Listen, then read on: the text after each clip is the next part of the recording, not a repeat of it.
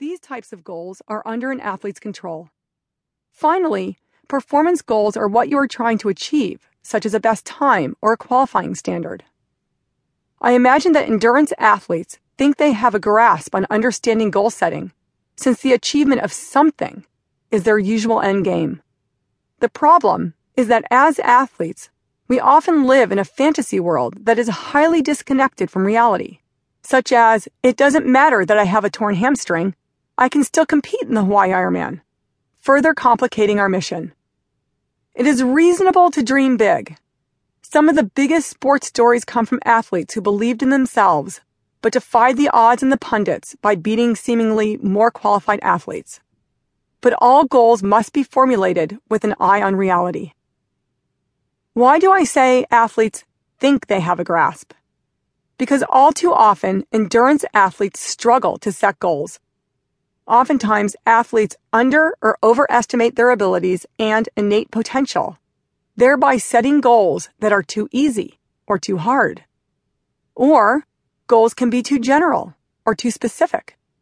Goals can be intrinsic or extrinsic. Goals can be long term or short term. As you can see, goal setting is much more complex than stating, I want to qualify for the Olympics a sentiment I have heard from athletes who have absolutely no grasp on their reality.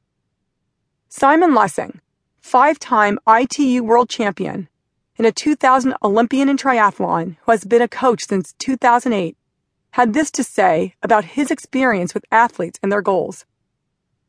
Goal setting has to be realistic.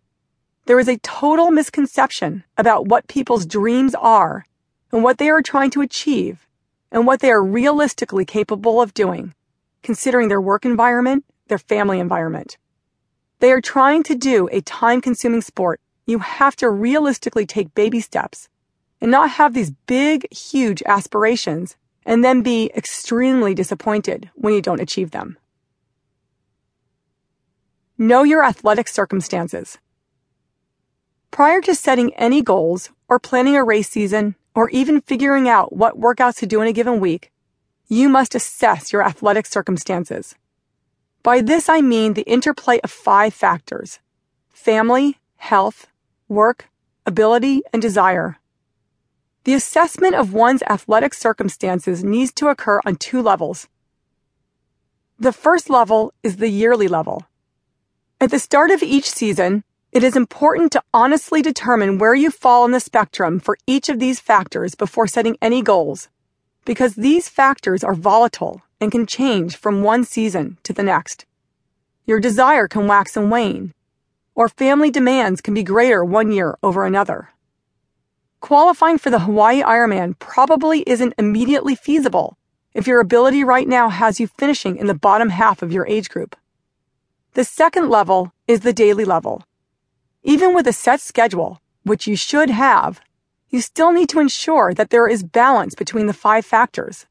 A last minute work meeting or a child missing school due to illness can potentially change the daily training plan and alter your very short term goals. The ability to reach a goal requires a happy balance between the five factors, and the balance will be different for every single individual. Goal setting must take into account where you are in your athletic circumstances and might be defined as not missing any workouts for a given week, rather than setting a best time in a race.